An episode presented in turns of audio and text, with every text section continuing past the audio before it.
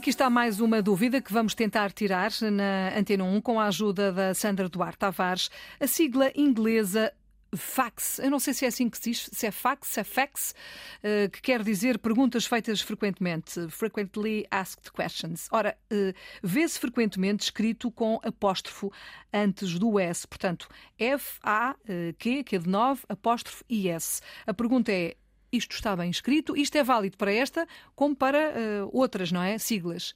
Exatamente.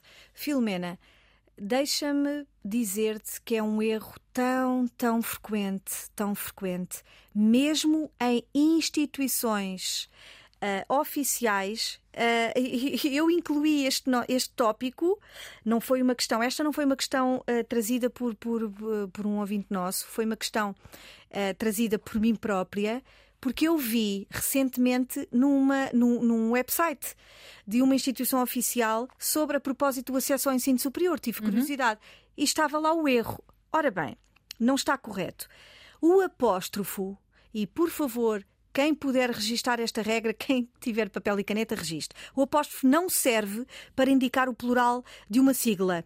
O apóstrofo é um sinal gráfico que é utilizado para suprimir uma letra antes de outra letra. Por exemplo, copo d'água, D, apóstrofo água. Uhum. Suprime-se o de, não é? O, o, desculpem, o E. O E. Para, vou para casa. P, apóstrofo R. Uhum. Portanto, o apóstrofo em português serve para suprimir uma letra. Em inglês, não é, não é o nosso idioma, mas quem sabe inglês sabe que o apóstrofo indica o caso possível. Uh, Filomena's house, o apóstrofo caso possível. Portanto, nem no português nem no inglês o apóstrofo indica plural.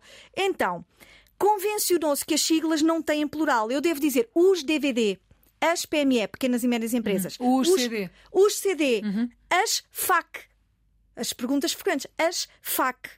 Agora, se quisermos pôr um S porque a palavra já tem estatuto, porque a sigla já tem estatuto de palavra, podemos eventualmente pôr um S, mas sem apóstrofo. Pronto, está explicado. Mais claro era impossível. É sempre assim com a Sandra Duarte Tavares, clarinho como a água, todos os dias na Antena 1. Fica também disponível para ouvir quando quiser na RTP Play, na ponta da língua.